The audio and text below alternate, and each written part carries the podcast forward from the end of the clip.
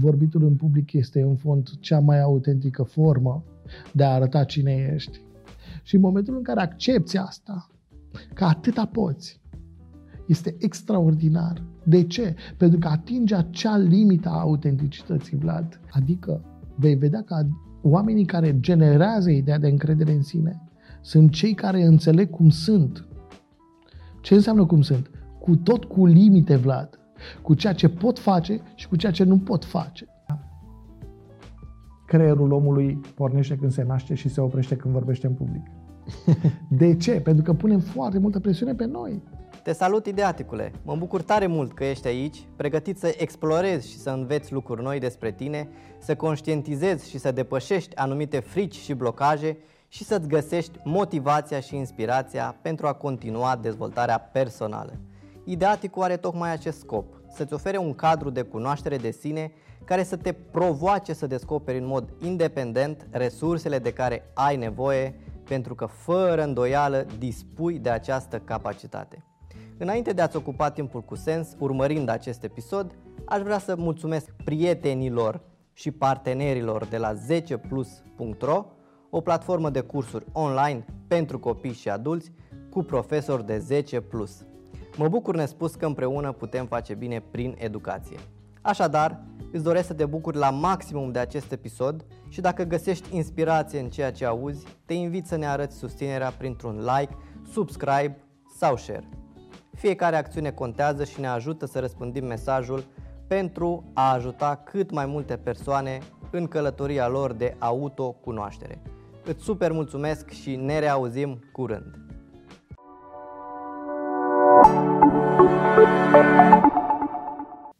Salutare și bine te-am regăsit la un nou episod din Ideaticu. Astăzi îți vom livra câteva idei în formă de chei care să te ajute să vorbești mai bine în public și să scapi de acel tremur existențial care te ia atunci când ești în fața oamenilor.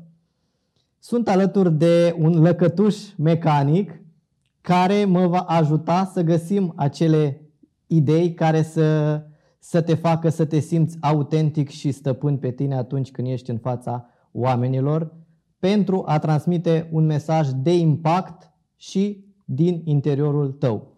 Alin, îți mulțumesc tare mult că ești astăzi alături de mine în calitate de lăcătuș mecanic, cum te-am numit eu, și îți propun să descuiem, să reparăm niște iale care se află de cele mai multe ori în mintea noastră uh, și de foarte multe ori blocate, nu le putem deschide sub nicio formă atunci când vrem să, să avem un discurs prezentabil în fața unui, unui public. Salut, Vlad, mulțumesc de invitație.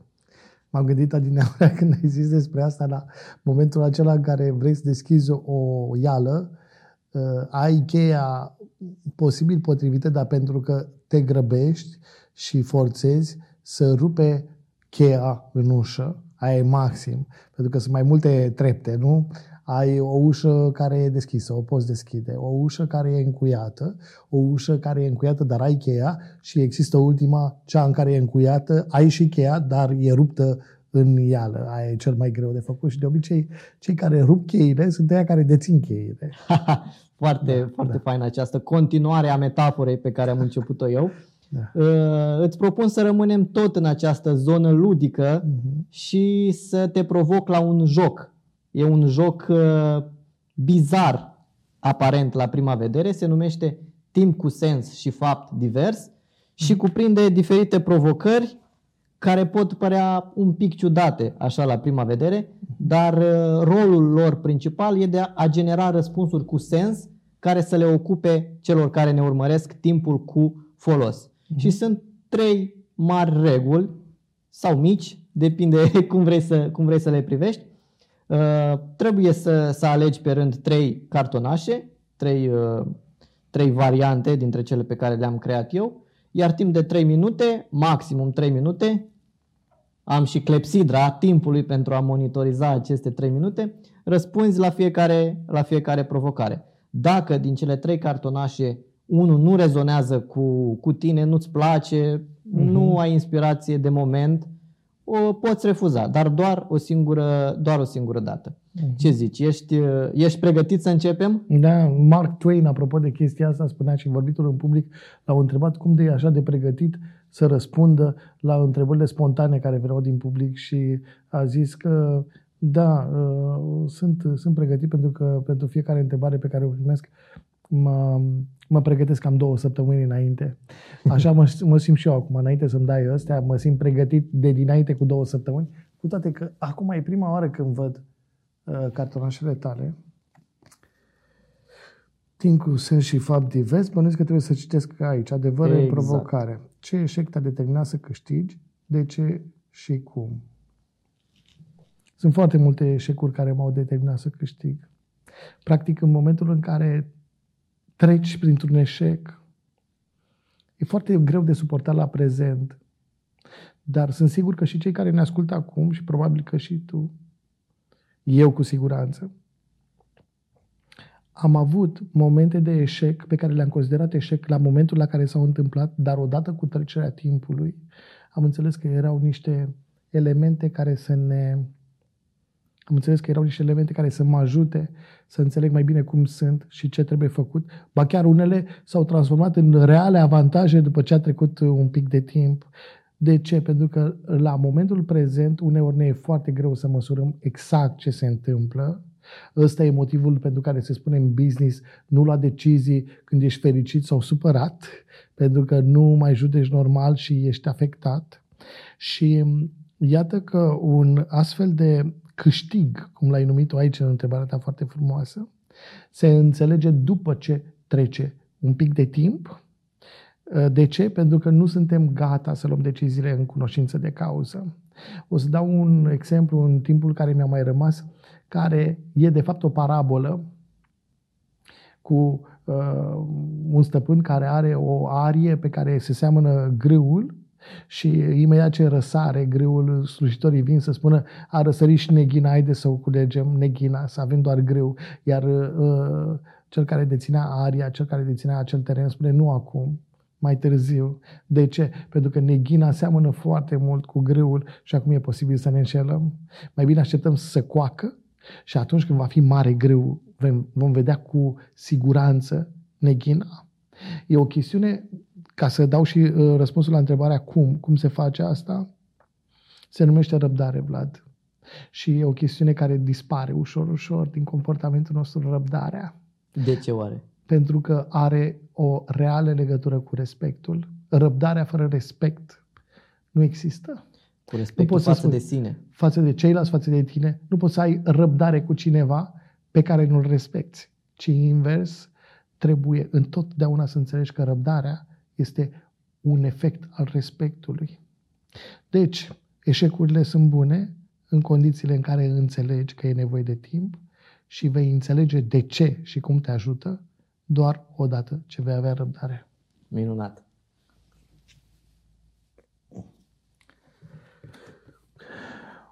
În 45 de secunde numește cele mai importante lecții pe care le-ai învățat de la viață.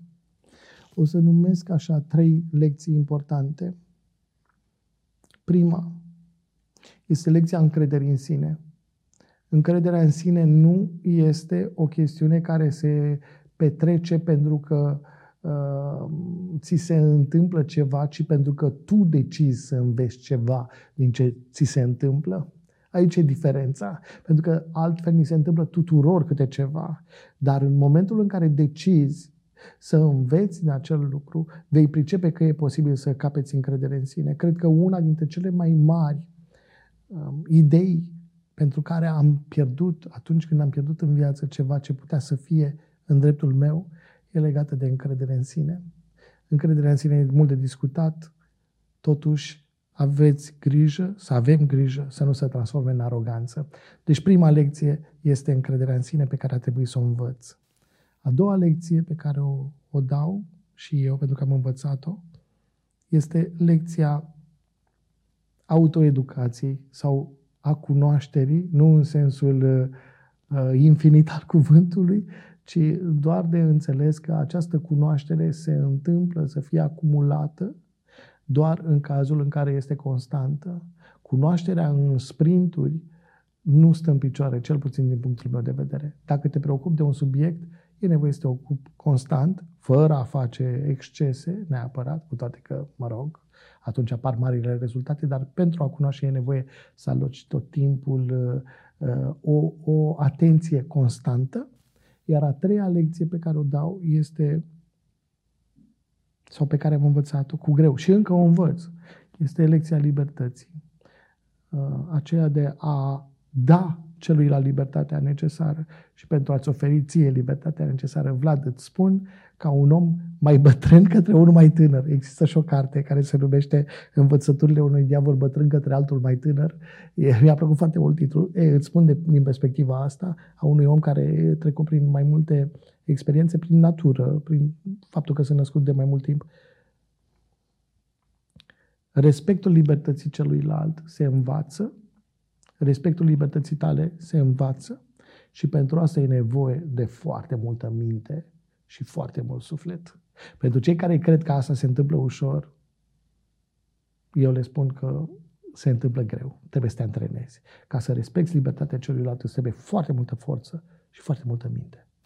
E foarte fain că noi am avut un podcast înaintea acestui podcast pe care l-am susținut în mașină, vorbind mm-hmm. chiar pe această temă, mm-hmm. pe tema libertății care de altfel e o valoare pe care, care e comună la amândoi. Dar asta e cu siguranță altă discuție și poate vom face și un podcast exact pe această, pe această temă. Libertate. Fac de pe acum amendamentul că nu mă pricep.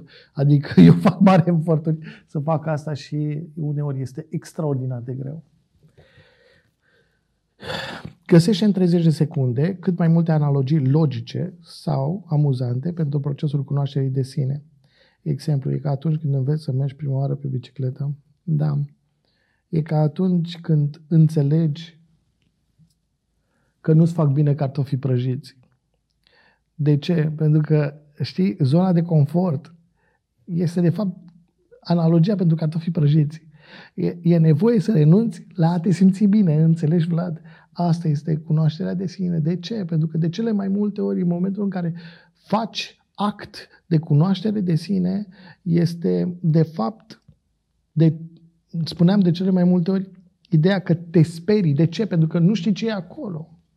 Uh, chiar astăzi am ținut un curs în care oamenii vorbeau despre faptul că în momentul în care își aud propria voce, sunt speriați. Dar de ce? Răspuns, simplu și dureros. Pentru că nu-și cunosc propria voce. Oamenii se ascultă doar ei pe ei înșiși în cutiile lor craniene, în interiorul lor, fără să asculte ce se aude în exterior. Când afli ce este în exterior, te sperii. De aceea, să rămâi tu cu tine e comod, e bine, e dulce, e, e în regulă. E ca atunci când mănânci cartofi frăjiți, dar te îngrașă.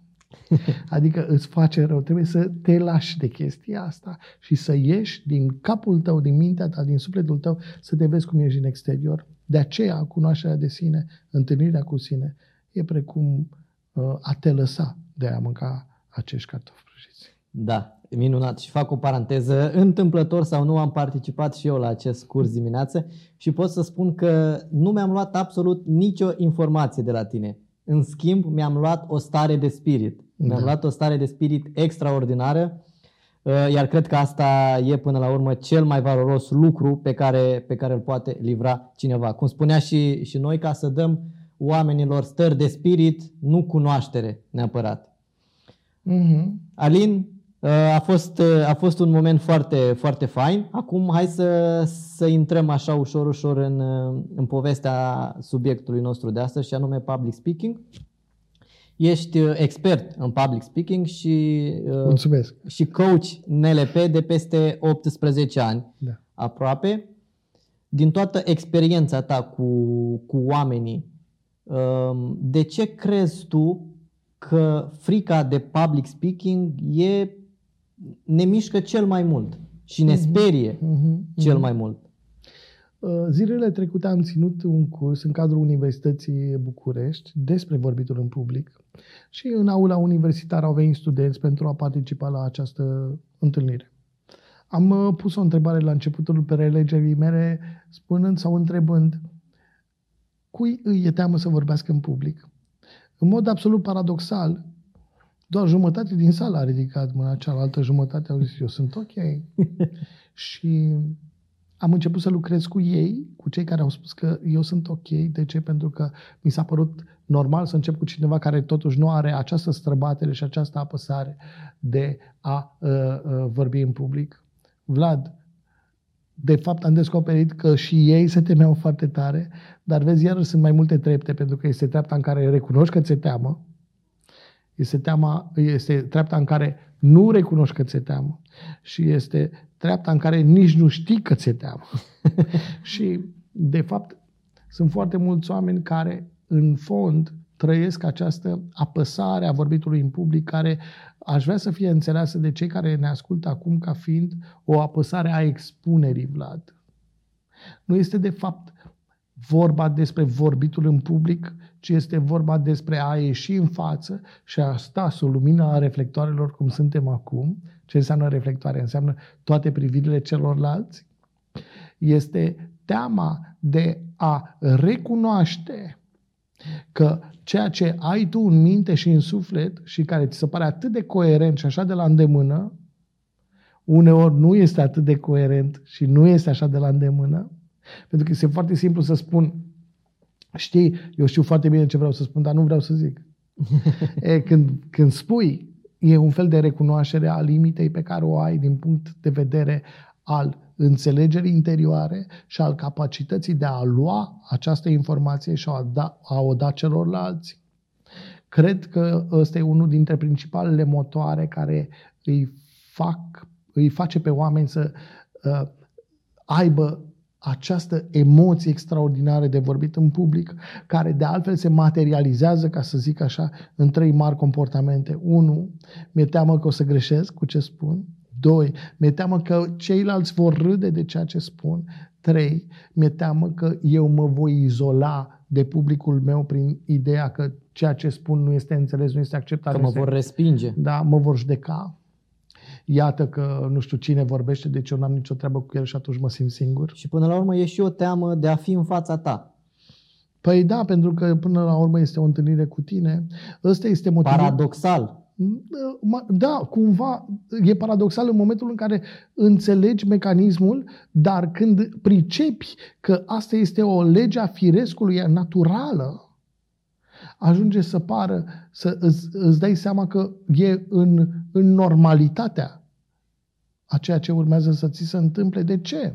Pentru că în fond, fiecare suntem față în față cu noi înșine, în fond, și vorbitul în public este asumarea ideii că vin față în față cu mine pentru a mă arăta, a mă uh, descoperi în fața celorlalți, înțelegând limitele pe care le am și înțelegând faptul că ceea ce știu este doar atât. Pentru că vorbitul în public nu te iartă din punctul ăsta de vedere. Nu poți să vii și să faci show-off povestind că știi ceva când nu știi ceva. De ce? Pentru că fiind totuși singur acolo, nu ai niciun fel de sprijin din exterior. Trebuie să uh, arăți limita pe care o ai. De aceea îmi place să spun în cursurile mele și tu ai fost la cursul meu, îmi place să spun că vorbitul în public este în fond cea mai autentică formă de a arăta cine ești. De ce este cea mai autentică? Pentru că acolo ești tu cu tu. Ești tu cu tine. Și în momentul în care ești tu cu tine și practic nu te mai poți agăța sau lua nimic din exterior pentru că ești doar tu cu tine, e, cum să zic, un fel de examen. Aici ești. De aceea se spune în public speaking faptul că singurul discurs de care ești în stare este, este cel pe care îl spui. Pentru că sunt mulți oameni care după ce au terminat discursul vin și spun, a, eu aș fi putut mai bine. Serios, și de ce n-ai făcut mai bine? Răspuns, pentru că nu, nu puteai mai bine. Și în momentul în care accepti asta, că atâta poți, este extraordinar. De ce? Pentru că atinge acea limită a autenticității, Vlad, care spune, ăsta sunt, atâta pot și ghiși ce, dacă înțeleg locul în care mă aflu, voi avea șansa să mă duc în direcția pe care o doresc. Pentru că una dintre cele mai mari, unul dintre cele mai mari neajunsuri este până la urmă cel care vine pe următoarea structură. Eu vreau să ajung undeva, dar nu știu unde sunt. Și în momentul în care nu știi unde sunt, vorba lui Seneca, orice vânt e neprielnic. Dacă nu știi încotro te îndrepți, nu știi de fapt unde te afli, orice vânt e neprielnic. Exact, orice, orice drum e bun. Mm-hmm. Am remarcat o idee esențială uh, în urma ceea ce ai spus, și anume faptul că atunci când vorbești în public, te întâlnești tu cu tine. Da, în primul rând. Asta presupune automat și o cunoaștere de sine. Da. Cum te pregătești ca să te prezinți onorabil la această întâlnire a ta cu a ta? Cu, Ce- alte, da. cu alte cuvinte, ai vorbit și de, despre încrederea în sine ca o Da. lecție de viață pe care tu ai dobândit-o și poate vei dezvolta mai mult această idee.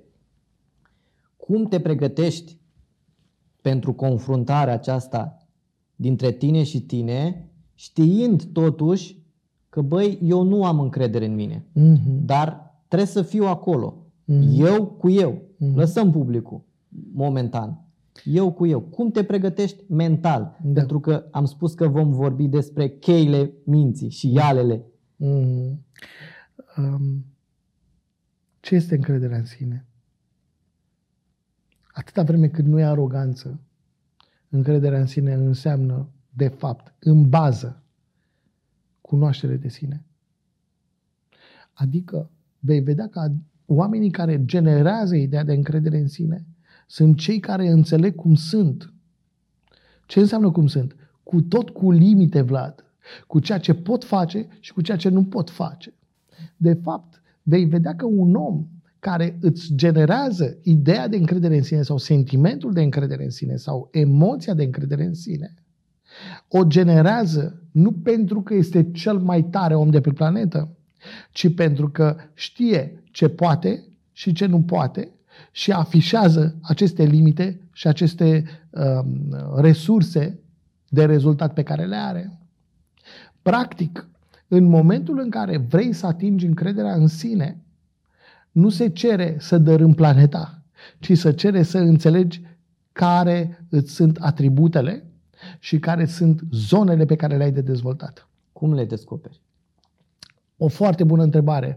Principalul factor care te va ajuta să descoperi aceste limite sau aceste resurse este a fi cu tine, a sta cu tine, a petrece timp împreună cu tine și Dar a-ți mulți spune fug de asta. Păi da, vezi, acum, gândește-te la, următoarea, la următorul paradox. Sunt foarte mulți oameni care nu suportă să stea singuri. Și fac care tot nu felul de suportă să- compromisuri. Să stea cu ei înșiși, cu ele însele.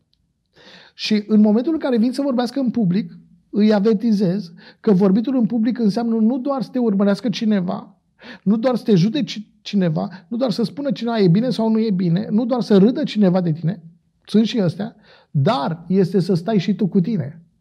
Și iată cum, de cât de ciudat este, nu vrei să stai niciodată cu tine, dar vii să vorbești în public, unde trebuie să stai cu tine, pentru că asta cere meseria. Acum vine apăsarea cea mai mare, pentru că ești într-o situație cum? Absolut nouă, Vlad.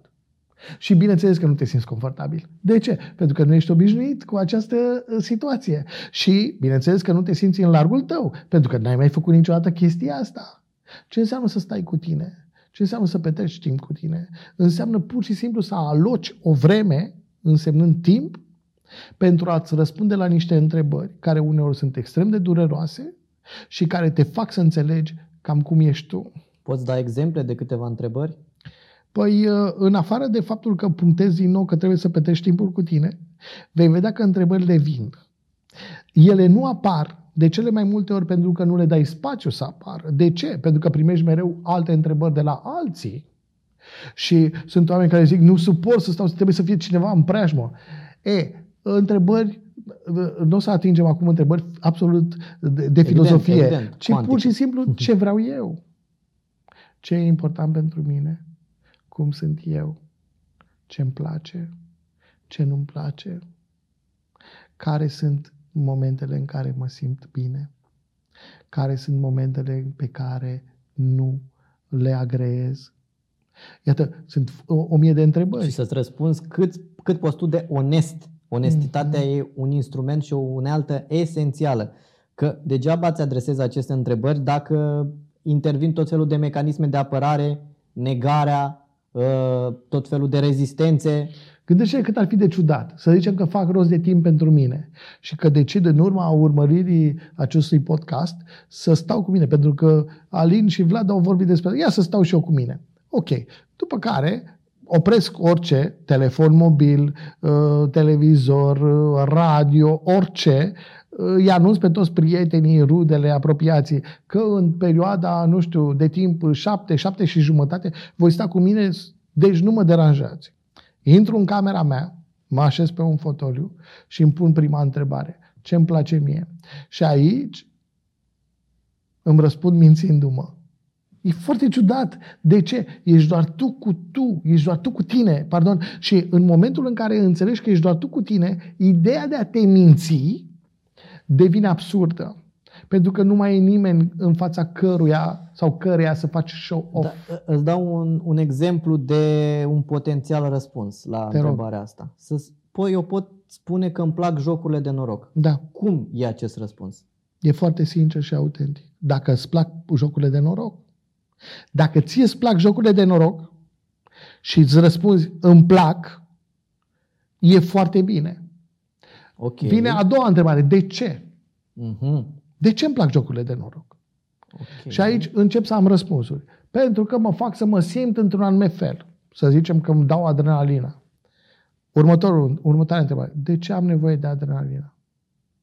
Ca să evadez de, de Din unde? ce? Din asta. Aha. Cum am ajuns aici? Ce pot face să rezolv asta? Dacă mie, și eu sunt de acord, că jocurile de noroc îmi aduc un contrabeneficiu.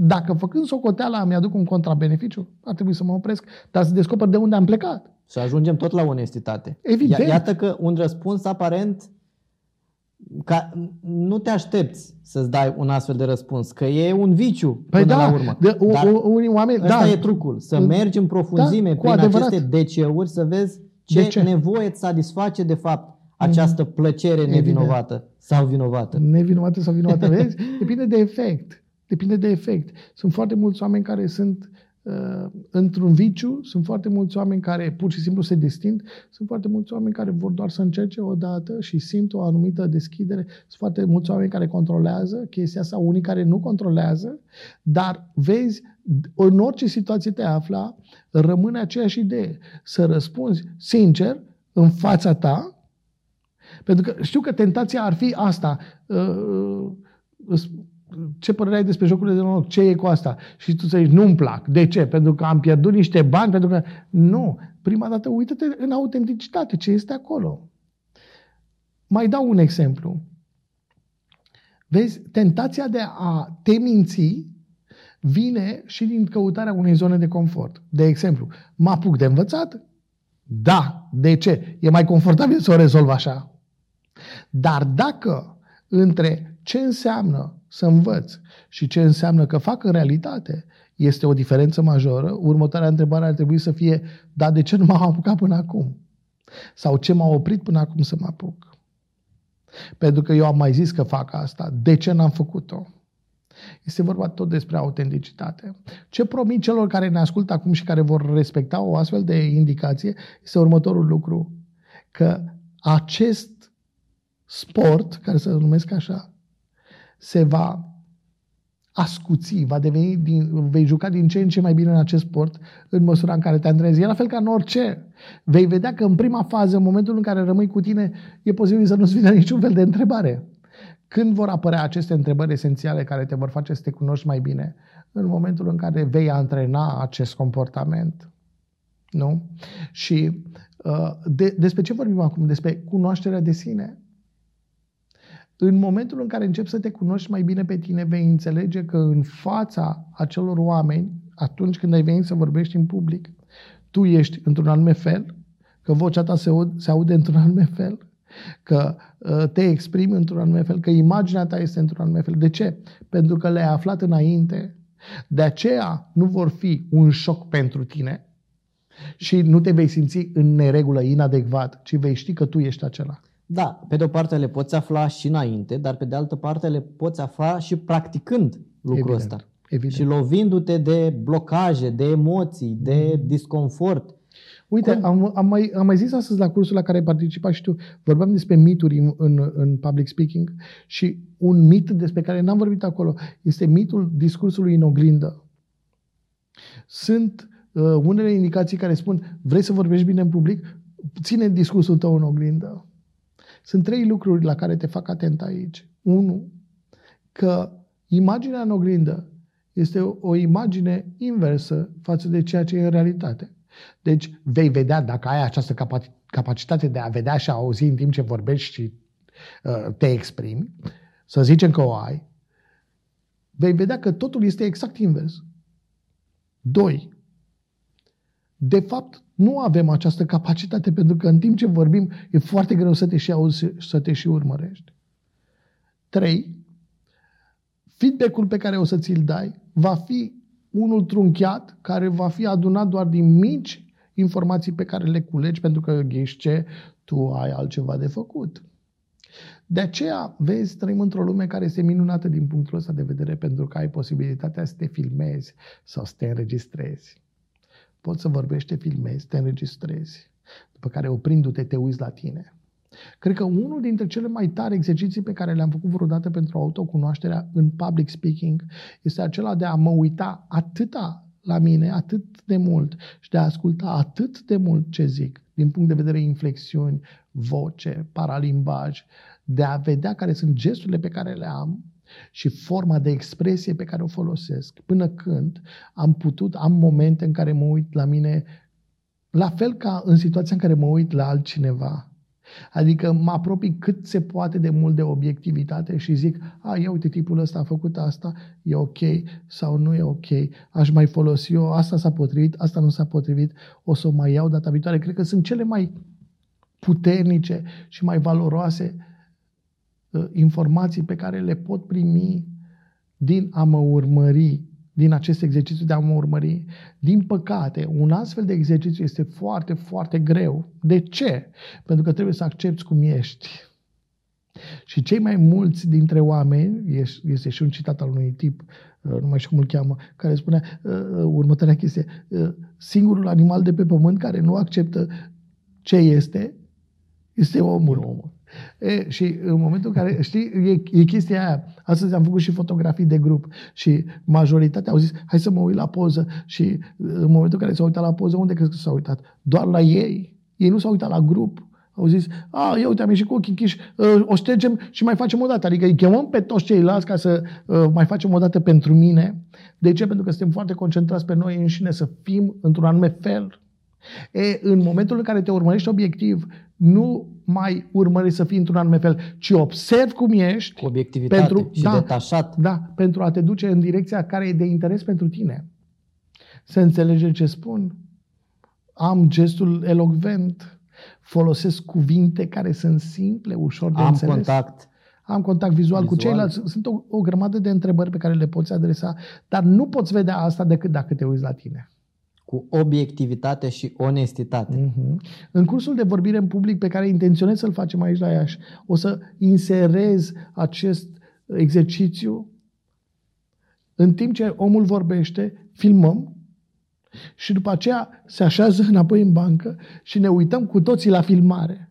E, este absolut spectaculos să vezi un om care se află într-o sală de curs de public speaking, care se uită la propriul discurs și este cumva forțat să vadă cât mai obiectiv ce se întâmplă acolo, pentru că sunt foarte mulți oameni care nu sunt ei înșiși în imagine și atunci ne apropiem cât mai mult de obiectivitate. Un astfel de exercițiu care arată ce se întâmplă în timp ce tu vorbești, pentru că uh, vei vedea, Vlad, că odată ce ne uităm la astfel de filmări, uh, se pune stop cadru și arăt, ia uite, cursantul ăsta era pe Facebook, uite, ăsta uh, scria ceva, ăsta se uita pe geam. Tu ce făceai, de ce făceai în timpul ăla?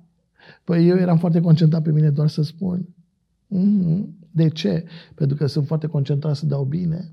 Exact, și de aici deducem o altă lecție valoroasă în public speaking, că nu e despre noi și e întotdeauna despre ceilalți cum poți tu să-i ajuți pe ceilalți? Vezi, aici este marele, marele paradox. Pentru că noi vorbim despre cunoașterea de sine în public speaking pentru a nu avea așa de multă emoție, înțelegi cum ești și înțelegi ce nu ești și atunci vii în fața celorlalți și te prezinți ca atare, unul la mână, Doi, dar când te prezinți, te prezinți pentru ei. Adică ești aici pentru a-i ajuta pe ei. De ce? Pentru că altfel, după ce te cunoști pe tine, că se poate întâmpla și asta, n-are niciun sens să mai vii în fața celorlalți, pentru că pe tine te interesa doar să te cunoști pe tine. Vorbitul în public este următorul pas de după cunoașterea de sine și altruismul comportamental care spune, acum că mă cunosc, dragii mei, am venit în fața voastră să vă dau din ceea ce am. Și uneori inclusiv ceea ce n-am poate fi oferit. De ce? Pentru că pot să zic, uite, eu am făcut asta sau am făcut asta, așa nu merge și vă dau această chestie pe care eu nu o am. Vedeți că așa nu funcționează. Și iată cum... Intrăm în sindromul impostorului. Păi, de ce? Gândește-te la următorul lucru. Să zicem că eu vreau să uh, alerg la maraton. Am înțeles că nu pot. De ce? Pentru că mi-am pus întrebări. Și am înțeles că nu e atât de important pentru mine să alerg la maraton și că eu nu am conformația fizică pentru a alerga la maraton. Acum eu nu am chestia de alerga la maraton, n-am reușit. Înțeleg prin cunoaștere de sine că nu pot să fac asta. Vin în fața publicului meu și întreb, vreți să alergați la maraton? Ei zic că da. Și eu spun asta. Dragii mei, dacă aveți următoarea conformație fizică și dacă nu ați stabilit cu adevărat că vreți să alergați la maraton, nu e doar o chestie așa, vedeți că nu merge. De unde știu asta? Pentru că eu am făcut așa și nu funcționează. Sindromul impostorului despre care vorbești este acela care funcționează cumva invers. Eu pot să fac niște lucruri, dar mă tem că nu sunt de ajuns. Uh-huh. Adică vin în față și, de exemplu, eu știu să gătesc cartofi prăjiți. Ne întoarcem iarăși la cartofi prăjiți. Eu știu să gătesc cartofi prăjiți. Dar pentru că mi se pare că nu îi gătesc tocmai cum trebuie și pentru că nu sunt făcuți ca pentru Dumnezeu, încep să am îndoieli. Cum se întâmplă asta în public speaking? Am avut astăzi chiar unul dintre cursanți care a zis asta. Eu vorbesc în public, dar uneori mi se pare că nu sunt de ajuns. Când ești de ajuns să vorbești în public speaking? Nu există ceva care spune acum poți și acum nu poți. Dar există ceva care te va ajuta să iei decizii. Să înțelegi când ești sincer cu tine. Să înțelegi ce poți să faci și ce nu poți să faci. Și acum e posibil, subliniez, e posibil să vorbești în public. Exact. Deci remarcăm, din nou ne întoarcem la autenticitate mm-hmm. și la cunoașterea de sine, care sunt două instrumente esențiale atunci când... Pentru vorbitul în public, da? De aceea, de aceea e atât de greu, Vlad. Pentru că altfel, și cum vii și spui cuiva, așa zice așa, Deși par lucruri simple la îndemână. Mm, știi? Și aparent, aparent facile. Adică, da, bă, eu mă cunosc pe mine, dar oare te cunoști În cu sensul adevărat? că știi cum te cheamă. Da. Oare te cunoști cu adevărat? Da, foarte puțin oameni trebuie să spun asta. Cel puțin asta mi se întâmplă mie, se cunosc pe ei înșiși. Încă ceva, Vlad, ca să nu înțeleagă lumea care ne ascultă acum uh, uh, altceva. Nu înseamnă că eu mă cunosc pe mine, uh, sunt un fel de, uh, nu știu ce, iluminat. Toată nu. viața e un proces. Mm. Dar am învățat cum sunt. Adică eu știu perfect cum arăt în momentul în care vorbesc în public și știu cum sună vocea mea, cea care este auzită în exterior acum. Și apropo de asta, îți zic că vocea mea din interior este complet diferită față de ce se aude în exterior. Dar am învățat să ascult această voce și am mai învățat două lucruri și invit și pe cei care ne ascultă acum să facă în, în, ceva în direcția asta. Am învățat să o accept Exact asta. și doi, am învățat să-mi placă e ok. Poți alinia cele două voci, vocea din interior și vocea din exterior? Păi, o să, să spun așa, Vlad. În măsura în care voi considera că mediul ăsta exterior pe care îl avem în acest studio este fix același cu mediul pe care l-am eu în cutia mea craniană, aș putea să le aliniez, dar altfel nu. Deci, practic, e imposibil. De ce? Pentru că felul în care se propagă sunetul în interiorul cutiei mele craniene este auzit de ceea ce numim urechea internă, felul în care se propagă sunetul în exterior, în acest studio, este auzit de urechea mea externă. Cele două medii nu seamănă deloc. Unul este închis, compact, celălalt este larg, o di- format disonanță. Da, da, exact. Și atunci trebuie să accept că cele două forme de a propaga un sunet depind nu doar de emitent, ci și de organul a se citi felul în care citesc acest semnal și mediul în care se desfășoară acest semnal. Iată un exemplu foarte practic.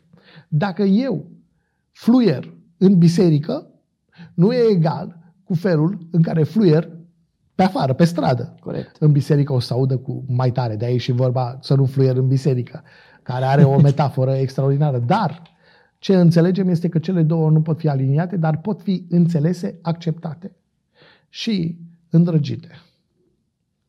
Care sunt cele mai frecvente greșeli pe care le-ai observat tu la oameni când vorbesc în public? Faptul că se așteaptă, deci prima greșeală pe care o dau așa pe nerespiratele este asta, oamenii își imaginează că ceea ce știu ei în interiorul lor, în sufletul lor, în mintea lor, este destul de coerent, astfel încât să fie pricepuși de cei din exterior. Ceea ce nu e așa de cele mai multe ori. Probabil că ai întâlnit pe cineva care căuta să îți explice ceva și era chiar enervat de faptul Se că nu pricepi. Da, da, cu toate că nu era clar ce e acolo. De ce? Pentru că el avea clar în minte. O a doua greșeală pe care o dau și care este la fel foarte, foarte, foarte des întâlnită este aceea că ce e important pentru mine este important și pentru celălalt. Aflu eu despre creșterea viermilor de mătase, mi se pare mie interesant și vin să țin o prelegere despre chestia asta, cu toate că pe nimeni nu interesează din sală despre ce vorbesc eu. Dar pentru că eu cred că e important și interesant, încep să le vorbesc și celorlalți, așteptându-mă ca doar prin entuziasmul meu să-i fac pe ceilalți să îndrăgească subiectul. Nu spunem că entuziasmul nu atârnă sau nu este important în public speaking. Ba da, o să-i facă pe ceilalți să te urmeze. Dar dacă te bazezi doar pe acest lucru, este posibil să ratezi. E ca atunci când faci cadou cuiva, am văzut asta de multe ori în viață, oameni care fac cadouri celor dragi, ceea ce le-ar plăcea lor să primească. Știi? Adică mie îmi place să joc tenis de câmp și atunci uh, îi ofer celuilalt uh, o rachetă de tenis de câmp. Întrebarea așteptare, el joacă? Nu. și de ce îi dau? Poate să apucă. Păi cum ți-a venit ideea? Păi mie îmi place. Păi stai puțin, gândește-te ce îi place lui și fă ceva pentru celălalt. Cred că e una dintre esențele în public speaking. Nu e vorba despre mine, este vorba despre ei. Nu e vorba despre mine ca speaker, este vorba despre ei ca public. Deci orice aș avea eu trebuie împachetat, așezat, livrat, astfel încât pentru public să aibă sens și publicul să folosească această informație. Exact, să fie relevant pentru ei. Dar cum poți transforma emoțiile pe care le ai tu să le um, proiectezi către public? Cu alte mm-hmm. cuvinte, noi învățăm tehnici, învățăm tot felul de concepte, dar cel mai mult oamenii rezonează cu emoții. În momentul în care tu, prin discursul tău, reușești să generezi emoție și uh-huh. astfel să te conectezi mai ușor cu ei. Cum reușești că până la urmă asta înseamnă să transformi emoțiile din interiorul tău și să le proiectezi către ceilalți ca să-i atingi? Dacă emoțiile pe care le am sunt dedicate publicului meu, ele vor ajunge la public. Dacă emoțiile pe care le am sunt despre mine, a se citi aici, cât de frumos, deștept, cât de coerent, cât de inteligent sunt când vorbesc în Ce public. Ce înseamnă mai exact să fie dedicate publicului? Înseamnă să mă intereseze de publicul meu. Nu, eu nu spun acum că trebuie să apari în fața publicului tău fără a avea niciun fel de grijă la aspectul tău. Ba da, e important, dar în același timp, dacă principala ta preocupare este despre cum arăți și cât de deștept ai părut în ochii lor, probabil că o să ratezi. De ce? Pentru că emoțiile tale ar trebui să îndrepte spre ei, în sensul în care grija pe care o ai să fie una de genul, oare au înțeles? Oare a ajuns ceva din discursul meu la ei? Oare îi interesează? Oare îi ajută? Iar aceste întrebări le pot spune în mod direct publicului tău. De exemplu, vrei să vorbești despre emoțiile în public speaking? pot să adesez o întrebare. Dragilor, am să vorbesc despre emoții în public speaking. Spuneți-mi câți dintre voi sunt interesați de acest subiect, pentru că vreau să-l dezvolt. Și aici ai două răspunsuri. Fie îți ridică toată lumea mâna și oamenii spun, da, vrem asta, sau fie nimeni nu ridică mâna. Dacă oamenii spun da, poți să încep să dezvolți tot vorbind despre ei. Că poți să zici, iată care este principala mea emoție când vorbesc în public. Nu îi interesează. Dar dacă întreb care este emoția pe care o ai, tu, tu, tu, tu, puse pe flipchart, acum mai să discutăm despre ele și cum le depășim. Iată ce înseamnă să transferi emoțiile în partea cealaltă. Dar dacă nimeni nu ridică mâna și tu continui să spui, e în regulă, eu asta am pregătit, va trebui să vă țin discursul pentru că asta era norma și pentru asta am venit aici. vorbeam Probabil de, că ai o problemă. Da. vorbeam de dialogul interior și îți propun să, să intru într-un rol. Să spunem că mâine am de susținut un discurs important și în mintea mea apar următoarele gânduri. Nu sunt suficient de pregătit, ce fac dacă mă blochez, ce fac dacă ceilalți râd de mine, ce fac dacă, ok, eu învăț discursul, simt că sunt pregătit, dar pur și simplu nu mi-l mai amintesc, mă blochez. Ce Mhm. fac? Cum combați această obiecție? Cum, cum poți să o combați ca să te pregătești dinainte de a fi acolo, să nu ai frică asta, că până la Mhm. urmă asta te poate, gândurile astea te pot paraliza înainte de a fi în Mhm. fața, lo- la fața locului. Nu știu de cât timp vorbim, Vlad, dar este momentul în care îi loc pe, pe cei care ne ascultă să-și noteze. Pentru că vă zice o singură Sigur frază. și-au luat notițe și până acum. Doamne ajută. Dar acum chiar ar trebui să rețină chestia asta. Chiar ar trebui să fie reținută. Sau cel puțin așa cred eu. Și fraza pe care aș vrea să o rețină cei care ne ascultă este asta. Emoțiile pe care le ai în public speaking sunt direct proporționale cu importanța pe care ți-o dai.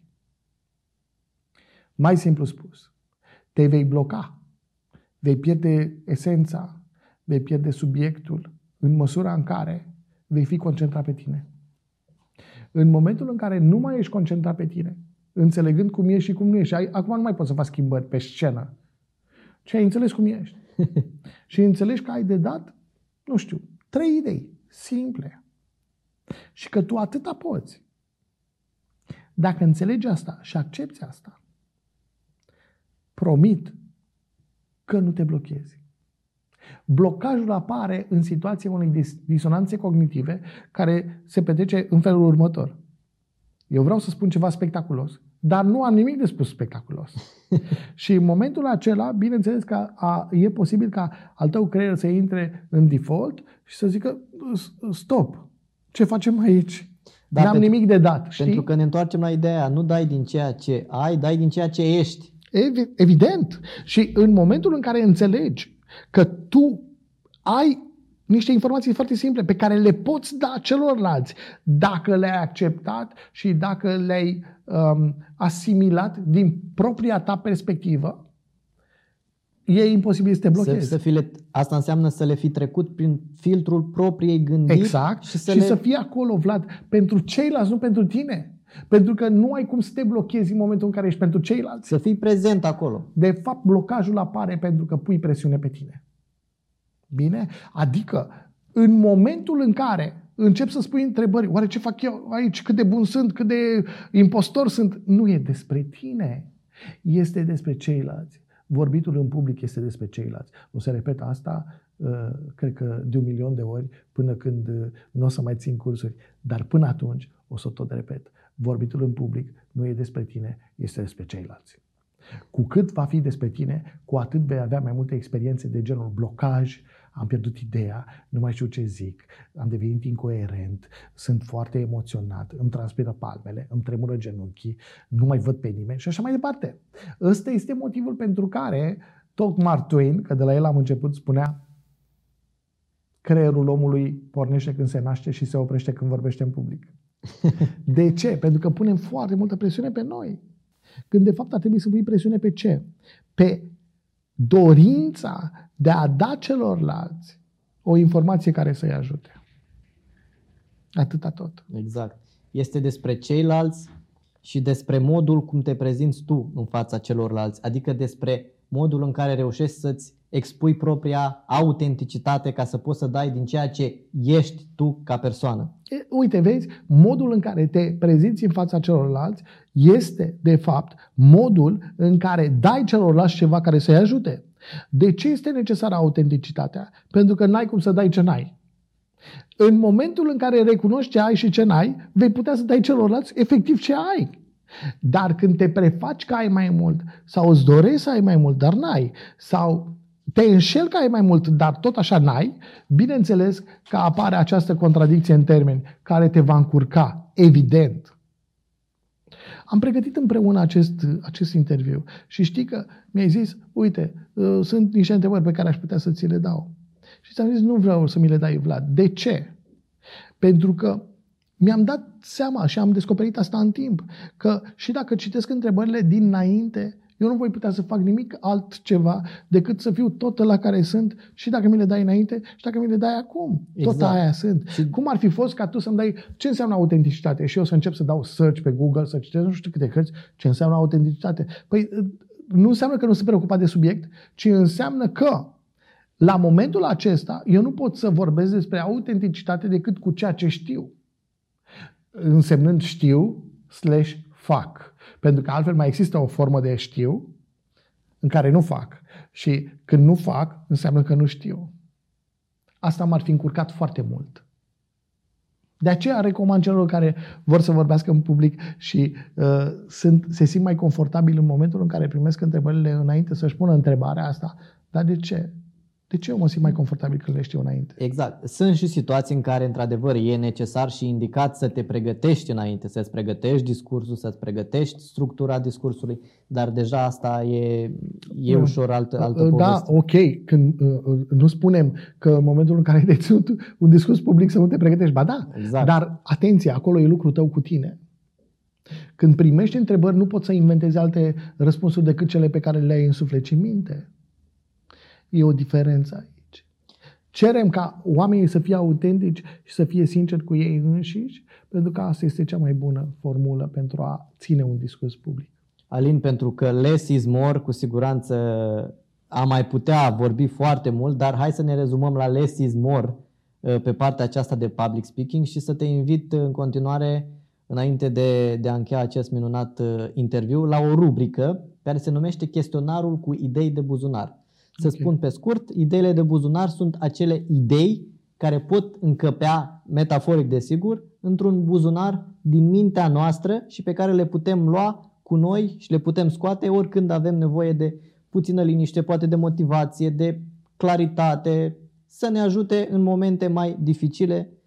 Tocmai asta e, e fain că sunt, uh, sunt, sunt de ajutor tocmai pentru că sunt scurte, sunt îmbrăcate așa într-o, într-o esență. Uh-huh. Așa că te rog să, să răspunzi uh, cât, cât mai scurt și cât mai concentrat. Prima întrebare e cam așa. Care e cel mai bun antidot pentru frica de eșec? Acceptă-l. E posibil. Eșecul trebuie acceptat. Cele mai mari pierderi pe care le-am întâlnit în viață, la, nu doar la mine, ci și la alții, uh, sunt legate de faptul că oamenii nu au vrut să accepte că acea situație sau acel moment a fost un eșec. Deci, cel mai bun antidot împotriva eșecului, te rog, acceptă-l. Pentru că de-abia după aceea poți să construiești. Sunt oameni care rămân de o viață întreagă pe, pe chestia asta. Emoțiile sunt? O binecuvântare. Autenticitatea înseamnă să? Fii tu. Fără cunoaștere de sine? Nu ești. Viitorul arată ca? Prezentul. Prezentul ar fi bine să fie ca? Prezentul. Primul gând cu care ar fi bine să ne începem dimineața? Eu sunt. Și dacă ar fi să păstrez pentru totdeauna o singură idee în buzunar, care ar fi aceea? Fii sincer cu tine. Alin, mai am o singură întrebare, e o întrebare comună pe care o adresez tuturor invitațiilor mei, e un exercițiu de imaginație care sună cam așa. Imaginează-ți că ai 100 de ani și pe patul de moarte mai ai un singur minut de trăit. Stră, stră, stră, nepotul tău te întreabă. Înainte să mori, spunem ce ar fi bine să fac cu viața mea.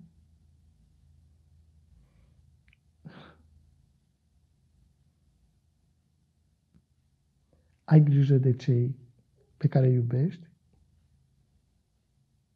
și oferă-ți răgazul să înțelegi ce e cu tine. Și ai răbdare, răbdare, răbdare.